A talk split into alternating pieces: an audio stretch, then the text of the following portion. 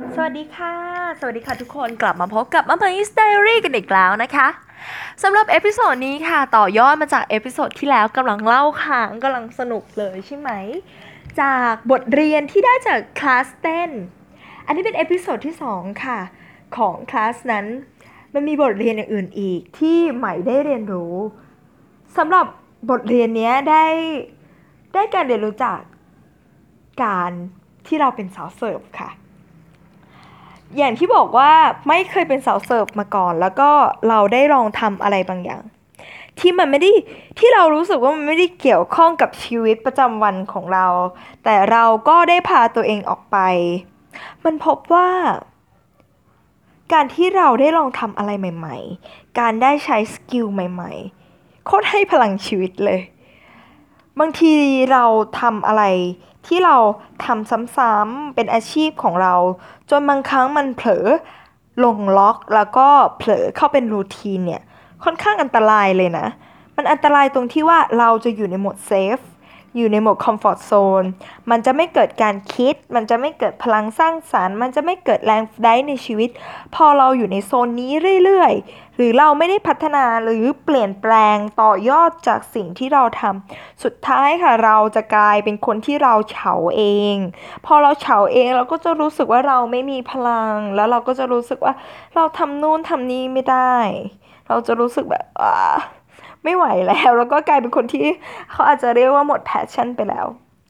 แต่การที่เราได้ลองทำสิ่งใหม่ ๆ ต้องใช้คำนี้ว่า ลองทำสิ่งใหม่ ๆ ในเวลาที่มันควรจะทำมันไม่ได้หมายความว่าเราจะต้อง drive ตัวเองให้ทำอะไรตลอดเวลาจนไม่มีเวลาพัก ซึ่งเรื่องนี้ก็สำคัญเหมือนกัน แล้วใหม่จะเล่าใน episode ถัดไปเรื่องการพักการพักเนี่ยสำคัญเท่ากับการทำอะไรเลยมาก ๆ อะกลับมาก่อนว่าด้วย episode นี้ว่ากำลังจะทำอะไร พอครั้งเนี้ยค่ะใหม่ได้บทเรียนว่าพอเราเรารู้สึกว่าโอเคเวลาเราว่างและเรารู้สึกว่ามันเป็นกิจกรรมที่ดู enjoy แล้วเราก็ให้ค่าตัวเองกับการที่เราได้ลอง เรียนรู้อะไรใหม่ ๆ เรียนรู้จากผู้คนที่เราไม่เคยเจอและเราเคารพกับการที่เราจะได้เรียนรู้จากทุกคน พอ พออะไรที่เราทำซ้ำๆอะใหม่สังเกตตัวเองนะ สิ่งที่เกิดขึ้นกับใหม่อะคืออีโก้มันเกิดขึ้นค่ะอีโก้ที่มันรู้สึกว่า พอเราทำอะไรจนเราเชี่ยวชาญอะมันจะเกิดอีโก้ที่เรารู้สึกว่าเราเจ๋ง เราจะเกิดอีโก้ที่เรารู้สึกว่าเราแน่ เรารู้ดีที่สุดในสิ่งที่เราทำจนเรารู้สึกว่า มันมันมันเกิด มันเราจะรู้สึกว่าเรามันจะไม่ได้ fresh เหมือนตอนที่เราเป็นเด็กใหม่ ที่ตอนที่เราไม่รู้อะไร ดังนั้นสิ่งที่ใหม่ทำให้กับตัวเองก็คือ หัดเทเป็นน้ำแก้วเปล่าเรื่อยๆ เท่าที่ คือมันต้องพาตัวเองออกมา คือมันไม่ใช่แค่ว่า โอเค ฉันจะเป็นแก้วเปล่าแล้ว มันไม่ได้ทำได้ขนาดนั้น การคิดมันไม่สามารถทำให้เราเป็นได้อย่างนั้น แต่การกระทำจะกำลังฝึกฝนให้เราได้เป็น พอเราเริ่มที่จะเป็นเด็กเสิร์ฟที่บอกว่าโอเค เราได้เรียนรู้ totally จากคลาสพี่พดุงแล้ว สิ่งที่ใหม่ได้เรียนรู้มาค่ะใหม่ได้เรียนรู้จากเชฟก้อง เชฟก้องเป็นเชฟทำอาหารค่ะ เขาเคยทำเป็นเชฟที่อยู่ในโรงแรมหรูๆ ระดับ 5 ดาวมาก่อน แล้วก็เป็นเชฟที่แบบทำงานกับเชฟฝรั่งมาเยอะ แล้วเขาก็ได้เรียนรู้ จนวันหนึ่งค่ะเขาเขาเป็นเชฟอาหารฝรั่งเศสมาก่อน แล้วจนวันนี้เขามาเป็นเชฟที่เปิดร้านผัดไทย มันรู้สึกแบบว้าวใช่ไหมคะแต่เชฟสอนใหม่ค่ะ เชฟบอกใหม่ว่า คือสิ่งที่ใหม่ประทับใจในตัวเชฟมากๆเลย คือเชฟไม่ถือตัวเลยว่าเชฟเป็นระดับ 5 ดาว แล้วเชฟพูดกับใหม่อย่างเป็นกันเอง ซึ่งใหม่รู้สึกประทับใจ ในความที่ที่ความเป็นกันเองเหล่านั้นที่เขาส่งมา และเรารู้สึกว่าเออเราอยากเป็นคนที่ที่เข้าถึงง่ายอะ่ะกับใครไม่ว่าเราจะเป็นอะไรแล้วเราให้ความรู้สึกว่าเราเป็นเพื่อน คือเชฟเชฟอายุมากกว่าไหมค่ะ แต่แต่เรารู้สึกว่าแบบเชฟคุยกับเราแล้วให้ความเป็นมิตร ให้ความรู้สึกว่าเราเป็นเพื่อน ซึ่งเรารู้สึกขอบคุณ เรารู้สึกว่าเราชอบผู้ใหญ่แบบนี้นะ เราชอบผู้ใหญ่ที่ ที่เขาคือความเคารพในความเป็นซีเนียริตี้เรายังมีให้อยู่ แต่เขาให้ความที่เรารู้สึกว่าเราเข้าถึงง่าย และเขาเขาเคารพในเสียงที่เรากำลังพูดคุยหรือสื่อสารมันมีความเท่าเทียมของความความเป็นกันเองเคารพในตัวบุคคล เออเคารพในตัวบุคคลเคารพในตัวมนุษย์ด้วยกันทั้งหมด ซึ่งหมายรู้สึกว่าหมายอยากเติบโตเป็นผู้ใหญ่แบบนั้นที่เราสามารถที่เราจะให้ความเป็นกันเอง ไม่ว่ากับใคร ไม่ว่าเราจะอายุมากแค่ไหน และเราก็สามารถให้กับเด็กน้อยในวันหนึ่งที่เราโตเป็นผู้ใหญ่หรือ หรือในวันนี้ที่เราให้ได้ เพราะเราก็ได้เรียนรู้จากผู้คนรอบตัว ซึ่งเรารู้สึกแบบมันไนส์แล้วมันให้ฟีลกู๊ดกับเรามากๆ เชฟสอนไหมค่ะว่า บางครั้งเราไม่จำเป็นที่จะต้องทำในสิ่งที่เราเรียนรู้มา เราไม่ต้อง define ตัวเองว่าเราจะต้องเป็นนั่นเป็นนี่จากสิ่งที่เราเรียนหรือเราสิ่งที่เรารู้ แต่จากสิ่งที่เราเรียนและสิ่งที่เรารู้ เราสามารถเอามา apply ใช้กับชีวิตประจำวันได้ การที่เป็นเชฟฝรั่งเศส มันไม่ได้หมายความว่าเราจะต้องเป็นทำอาชีพแล้วขายอาหารฝรั่งเศส แต่เราสามารถประยุกต์เอาความรู้จากการทำอาหารฝรั่งเศส มาใช้ในผัดไทยก็ได้ เราจะเอามาใช้ชีวิตในการทำอะไรก็ได้มันคือ มันคือการดึงองค์องค์ความรู้เอาออกมาใช้ แล้วใหม่ก็รู้สึกว่า เฮ้ย นี่แหละ true education นี่คือการศึกษาที่แท้ที่ ที่คุณไม่ต้อง define หรือบล็อกตัวเองว่าจากว่าจากสิ่งที่คุณรู้ว่าคุณเป็นใคร ซึ่งซึ่งเอาจริงมันก็ค่อนข้างหายากในวงการการศึกษาไทยที่เราค่อนข้างถูกบล็อกเนาะว่าเราเรียนอันนี้มาแล้วเราจะต้องเป็นอันนี้แต่เราให้โอกาสตัวเองในการได้เป็น แล้วเราก็ชอบมันจริง ๆ ที่เราได้เรียนรู้แล้ว สุดท้ายแล้วการศึกษามันจะเป็นอะไรก็ได้สำหรับเด็กคนหนึ่งที่เขาเติบโตมาและเขาอยากจะประยุกต์อะไรก็ได้ ซึ่งสิ่งนี้เรารู้สึกแบบว้าว แล้วสิ่งหนึ่งที่หมายเห็นในตัวเชฟค่ะ คือคือการที่เราหมั่นศึกษาและเรียนรู้จากทุกสิ่งที่อยู่รอบตัว ซึ่งเชฟบอกว่าสำหรับเขาอะ เขาไม่ได้บล็อกว่าอาหารเนี่ยมันเป็นของชนชาติใดชนชาติหนึ่งที่เขากิน แล้วมันจะต้องเป็นของชนชาตินั้นต้องเป็นวิธีการกินแบบนั้นหรือบล็อกอย่างนั้น แต่สิ่งที่เชฟอธิบายในความเป็นเชฟของเขาเชฟเล่าว่าเขาเขาไม่ได้แบบเบรมเชฟชาติไหนแต่เขาให้ ให้ความนิยามว่าสำหรับเขาและเขารู้สึกว่าสิ่งที่เขาเป็นเขาคือ เขารู้สึกว่าอาหารสุดท้ายแล้วอาหารคืออาหารของคนที่อยู่บนโลกใบนี้ อาหารเป็นของใครก็ได้ที่อยู่บนโลกใบนี้ วิธีการอาจจะแตกต่างแล้ว มันเป็นอาหารของบนโลกใบนี้ค่ะ ที่คนทุกคนสามารถทานได้ มันคืออาหารบนโลกเพราะทุกอย่างมันเกิดขึ้นมาบนโลก มันไม่ได้ จบแค่เป็นของคนชนชาติใด เรารู้สึก พอเราฟังครั้งแรกอะใหม่รู้สึกแบบเฮ้ยเราประทับใจมาก เราแบบมากแบบจริงใจเลย มากรู้สึกแบบมากจริง ๆแบบ เรารู้สึกว่ามันเป็นมันเป็นการเข้าใจอะจริง ๆ ว่ามันไม่ใช่แบบมันไม่ใช่ มันไม่ใช่คำพูดที่สวยหรูอะแต่มันจริงใจจริง ๆ ว่าแบบ พอเราเปิดกว้าง มุมมองบางอย่างในชีวิตว่ามัน is okay ที่มันจะเป็นของคนทุกคนบนโลกเนี้ย แล้วมันทำให้เรารู้สึกว่าเรามีวัตถุดิบที่มากมายในการที่เราจะ create หรือเราจะสร้างสรรค์ หรือแม้แต่กระทั่งเราจะเคารพ และเราก็ไม่ตัดสิน เราเราไม่ทะเลาะกันด้วยเรื่องที่ง่ายดายมากขึ้นว่าแบบ อันนั้นเป็นของเธอ อันนั้นเป็นของฉัน แต่เราเคารพเพราะว่ามันเป็นอาหารของบนโลกเวนี้ เราก็รู้สึกแบบมันเป็น คือมันเป็นเราเราสัมผัสได้ว่าเชฟปลดล็อกบางอย่างในตัวเองแล้ว มันทำให้เชฟมีศักยภาพบางอย่างในชีวิตมากขึ้น ถ้าเราลองมาปลดล็อกตัวเองว่า เราไม่จำกัดสิ่งใดสิ่งหนึ่งว่ามันเป็นของของอันนั้นน่ะ หรือเราจะมีแค่ความสุข เพราะว่าเรา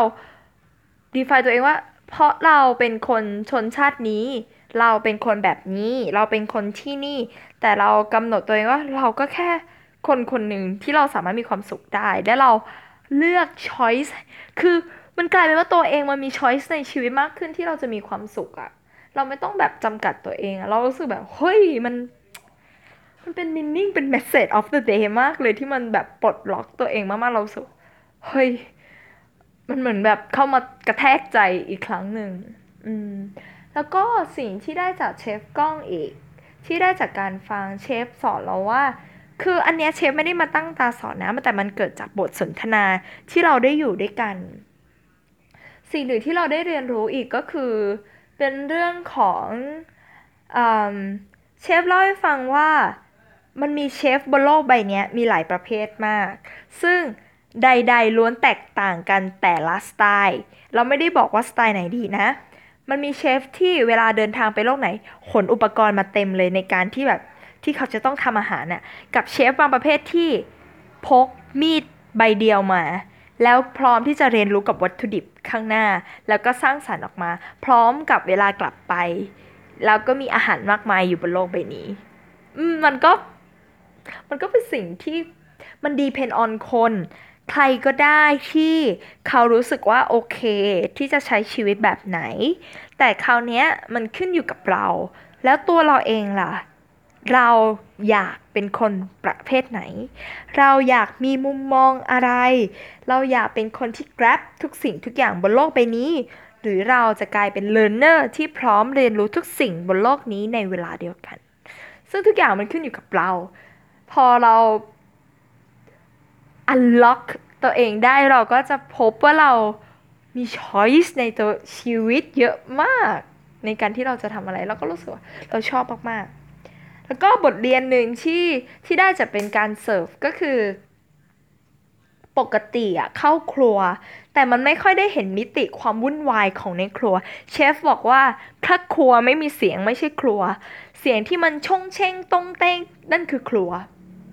ปกติเนี่ยจะเห็นการทำงานของอาหาร การทำงานของเชฟส่วนใหญ่ จะเห็นผ่านสื่อผ่านมีเดีย การที่ได้อยู่ในครัวจริง ๆ น่าจะเป็นตอนที่เหมือนทำบุญงานวัดอะค่ะ บ้านในสมัยต่างจังหวัดแล้วแบบเขาใช้วิธีการเกณฑ์พลเกณฑ์ญาติพี่น้องไปวัดแล้วก็ทำอาหาร และเปิดครัวกลางเต็นท์แล้วก็ทำกันใหญ่แล้วมันก็วนวายวนเวียนอันนั้นมันก็ไม่ได้เป็นเชฟหลักเนาะมันก็เป็นครัวแบบชาวบ้านและทุกคนทำแต่ทุกคนรู้หน้าที่ตัวเอง แต่เราเพิ่งเคยเห็นการทำงานของเชฟที่เป็นเชฟจริง ๆ ในวันนั้น แล้วก็เป็นการทำงานอาหารแล้วก็มีผู้ช่วย มีลูกมือคอยทำแล้วเราเห็นการทำงาน เห็นการเคารพ เห็นความใจเย็น เห็นการเคารพซึ่งกันและกันแล้วทุกคนดูมีหน้าที่ การที่จะต้องทำอาหารเมนูเดิม ซ้ำๆมีสต๊อก มีน้ำมีผักที่จัดแล้วก็มาจัดเรียงทีละจานที่เรารู้สึกสำหรับคนไม่เคยทำรารู้สึกว้าวมากเลยนะ แล้วเราก็รู้สึกแบบโอ้โหแล้วมันรู้สึกแบบ ขอบคุณตัวเองที่ไปยืนอยู่ตรงนั้นอะมันรู้สึกแบบนี่ถ้าฉันไม่ตัดสินใจมา นี่ฉันจะไม่ได้เรียนรู้อะไรแบบนี้มันการการที่เราพาตัวเองให้มี direct experience ในชีวิตมันมันเทียบไม่ติดเลยกับการดูทีวี หรือการบอกเล่าจากคนมัน มันมีทั้งรูปรสกลิ่นเสียงความทรงจำอยู่ตรงนั้นมันจิตวิเออเอาง่ายๆว่าพอเราไปอยู่ตรงนั้นแล้วเรา สามารถสัมผัสทุกประสาททุกความรู้สึกที่เรามีต่างๆ ในชีวิตเราออกมาได้มันซึมลึกถึงจิตวิญญาณมันมันสัมผัสได้ถึงการ lively การ alive มันคือการมีชีวิต มันอาจจะเป็นคุณค่าความหมายของการมีชีวิตก็ได้ที่เราอยู่กับสิ่งใดสิ่งหนึ่งแล้วเราเอาตัวเข้าไปอยู่จริง ๆ เอาทุกประสาทสัมผัสที่เรามีแล้วเราไปอยู่ แล้วเราเพลินกับมัน มันทำให้รารู้สึกเฟรช มัน มันเอาไปใช้แล้วไปถอดบทเรียนในชีวิตได้นะ ว่าบางทีที่เรารู้สึกว่าบางทีเราอยู่ใน comfort zone แล้วเราไม่ได้ลองทำอะไรใหม่ๆอะ มันทำให้ sense ประสาทการสัมผัสทั้งหมดมันไม่ได้ถูกเปิดออก บางทีมันมีอยู่ในโหมดปลอดภัยอะ มันก็เริ่ม save แบตเตอรี่แล้วมันก็ใช้ในโหมดที่แบบ มันไม่จำเป็นต้องเปิดทุกอย่างแล้วมันก็ ชิน แล้วก็เปิดแค่อยู่ไม่กี่โหมด แล้วความ lively มันหายไปความตื่นเต้น ความมีชีวิตชีวา การพัฒนา การอยู่หมายรู้สึกการทำให้ตัวเองไลฟ์ลี่มันสำคัญนะ มันไม่ได้หมายความว่า เราจะต้องไปทำอะไรที่มันรู้สึกว่ามันจะต้องเร้าอารมณ์ หรือจะต้องกระตุ้นตัวเองให้มัน รู้สึกเฟรชอยู่ตลอดเวลา แต่มันคือพลังที่มันสดใสอะค่ะ ชีวิตที่มีพลังมันไม่ต้องกระตุ้น มันจะเหมือนไม่เหมือนกับอย่างเช่น เราไปฟังเพลงที่มันบีดมันแบบจังหวะมันมันมาก ๆอะมันดีดปับปับปับปับปับปึ๊บปึ๊บปึ๊บปึ๊บมันก็มันนะ มันก็เรานะ แต่สิ่งที่เกิดขึ้นหลังจากนั้นคืออะไร คือมันเหนื่อย คือมันแบบ มันถูกเล้ากระตุ้นอารมณ์ จนมันอารมณ์มันพีคพีคพีคพอไปถึงจุดหนึ่งมันก็เหนื่อยแล้วมันก็ดรอปแล้วมันก็ไม่ได้อะไรหลังจากนั้น แต่การที่เราหัดทำอะไรหรืออยู่กับอะไรแล้วชีวิตเรามีพลังอะค่ะ มันรู้สึก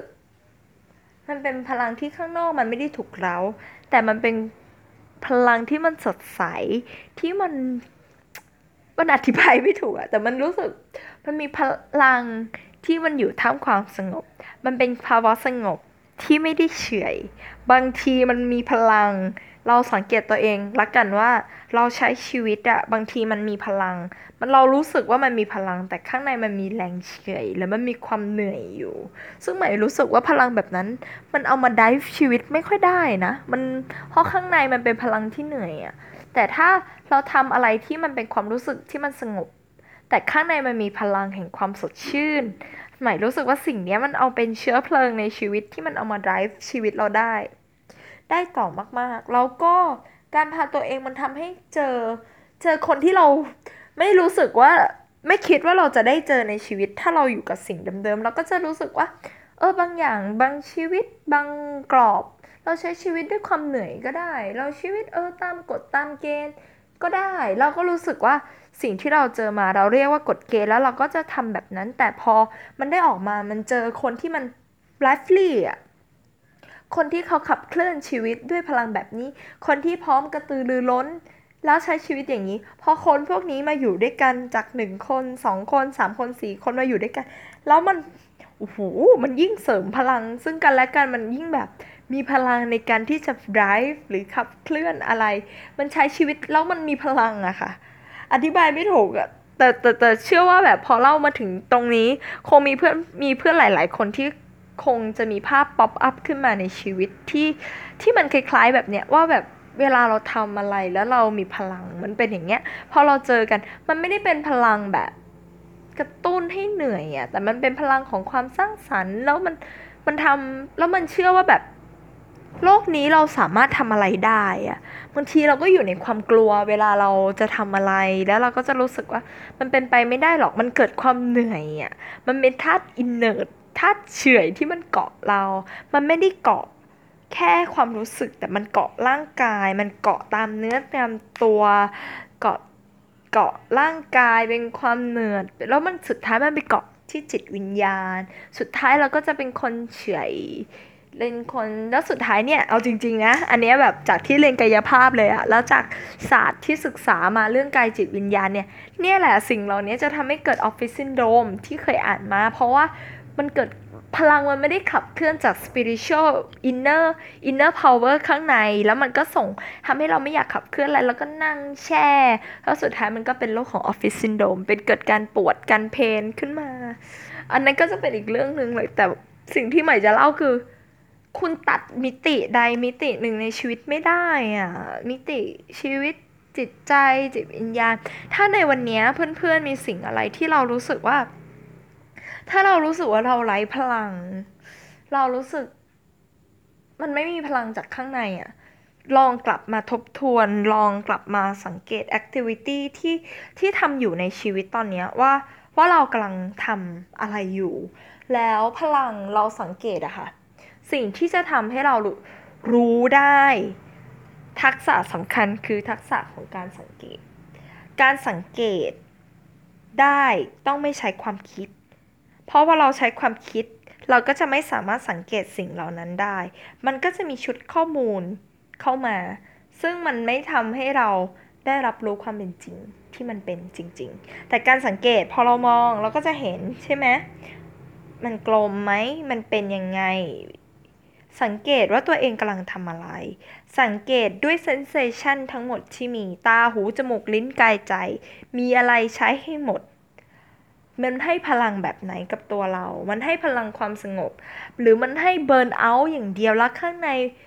มันเป็นไฟกลวง มันเป็นความเฉย เราสามารถสังเกตสิ่งเหล่านี้แล้วเราก็เลือกสิ่งที่มีพลัง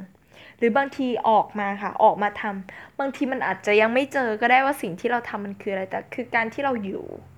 อยู่กับสิ่งนั้นทุก sense และอยู่ด้วยความสดใหม่ สดชื่นแล้วก็ทำแล้วก็มันก็จะทำให้เราได้เรียนรู้อะค่ะ ใช้เทคนิคแบบที่พี่พดุงสอนใน episode ที่แล้วก็ได้ มันไม่ได้หมายความว่าเราจะต้องทำอะไรทำใหม่ทำเปลี่ยนแต่คือ เราเลือกที่จะทำสิ่งนี้แล้วอะ เมื่อใดที่เราตัดสินใจที่เราจะทำสิ่งนี้ จงเรียนรู้สิ่งนั้นอย่างเต็มที่ที่สุด ใช้ศักยภาพที่เต็มที่เปิดเซนส์ทุกอย่างที่เรามีแล้วอยู่กับมันฟังของมัน ฟังมันพัฒนามันเกิดการเรียนรู้ ให้ความหมายให้โอกาสมันได้โชว์ความหมายให้เราได้รับรู้ เพื่อที่เราจะได้ดันความหมายนั้นออกมาในใช้ชีวิต เป็นไงบ้าง เก็ตไหม อืมแล้วคุณจะได้พบว่าชีวิตคุณมีพลังในการขับเคลื่อนสิ่งต่างๆ มากมาย มาก ๆ ขอบคุณตัวเองที่เป็นตัวเองในทุกวันนี้ไหมก็อยากจะเล่าอย่างเงี้ยแหละค่ะแบบไปเรื่อยๆเรื่อยๆหมายความว่าแบบเจออะไรก็จะมาเล่า มันไม่ใช่ทุกวันที่เราจะมีพลัง แล้วก็ไม่ต้องหน่อยตัวเอง ไม่ต้องรู้สึกโทษตัวเองในวันไหนที่ที่เรารู้สึก drop กับตัวเองไม่ต้องไม่ต้องเสียใจนะ เพราะว่ามันเป็นเรื่องธรรมชาติมากๆ ถ้าถ้าคุณเข้าใจเรื่องพลัง ซึ่งมันไม่ใช่เรื่องที่แบบ ที่มันไม่ใช่เรื่องแบบไสยศาสตร์เลยนะ พลังคือสิ่งที่มันอยู่รอบตัว เอาง่าย ๆ ก็ได้ มือถือคุณอะเราชาร์จแบตมันก็เต็ม เราเล่นมือถือไป สุดท้ายมันก็หมด แบตเต็มกับแบตหมดก็เป็นเรื่องปกติ ร่างกายเรา มันก็มีวันที่มัน fresh แล้วมันก็มีวันที่มัน drop แต่วันที่เรา drop เราก็ต้องรู้ตัวเอง ว่าเราจะดูแลตัวเองยังไง แล้วเพื่อนๆล่ะ ดูแลตัวเองกันยังไงบ้าง ลองเล่าลองแชร์ให้ฟังนะคะ แล้วเราก็กลับมาพบกันใน episode ถัดไปขอบคุณทุกท่านสำหรับการติดตามรับชม และเดี๋ยวเราเจอกันใหม่ค่ะ สวัสดีค่ะ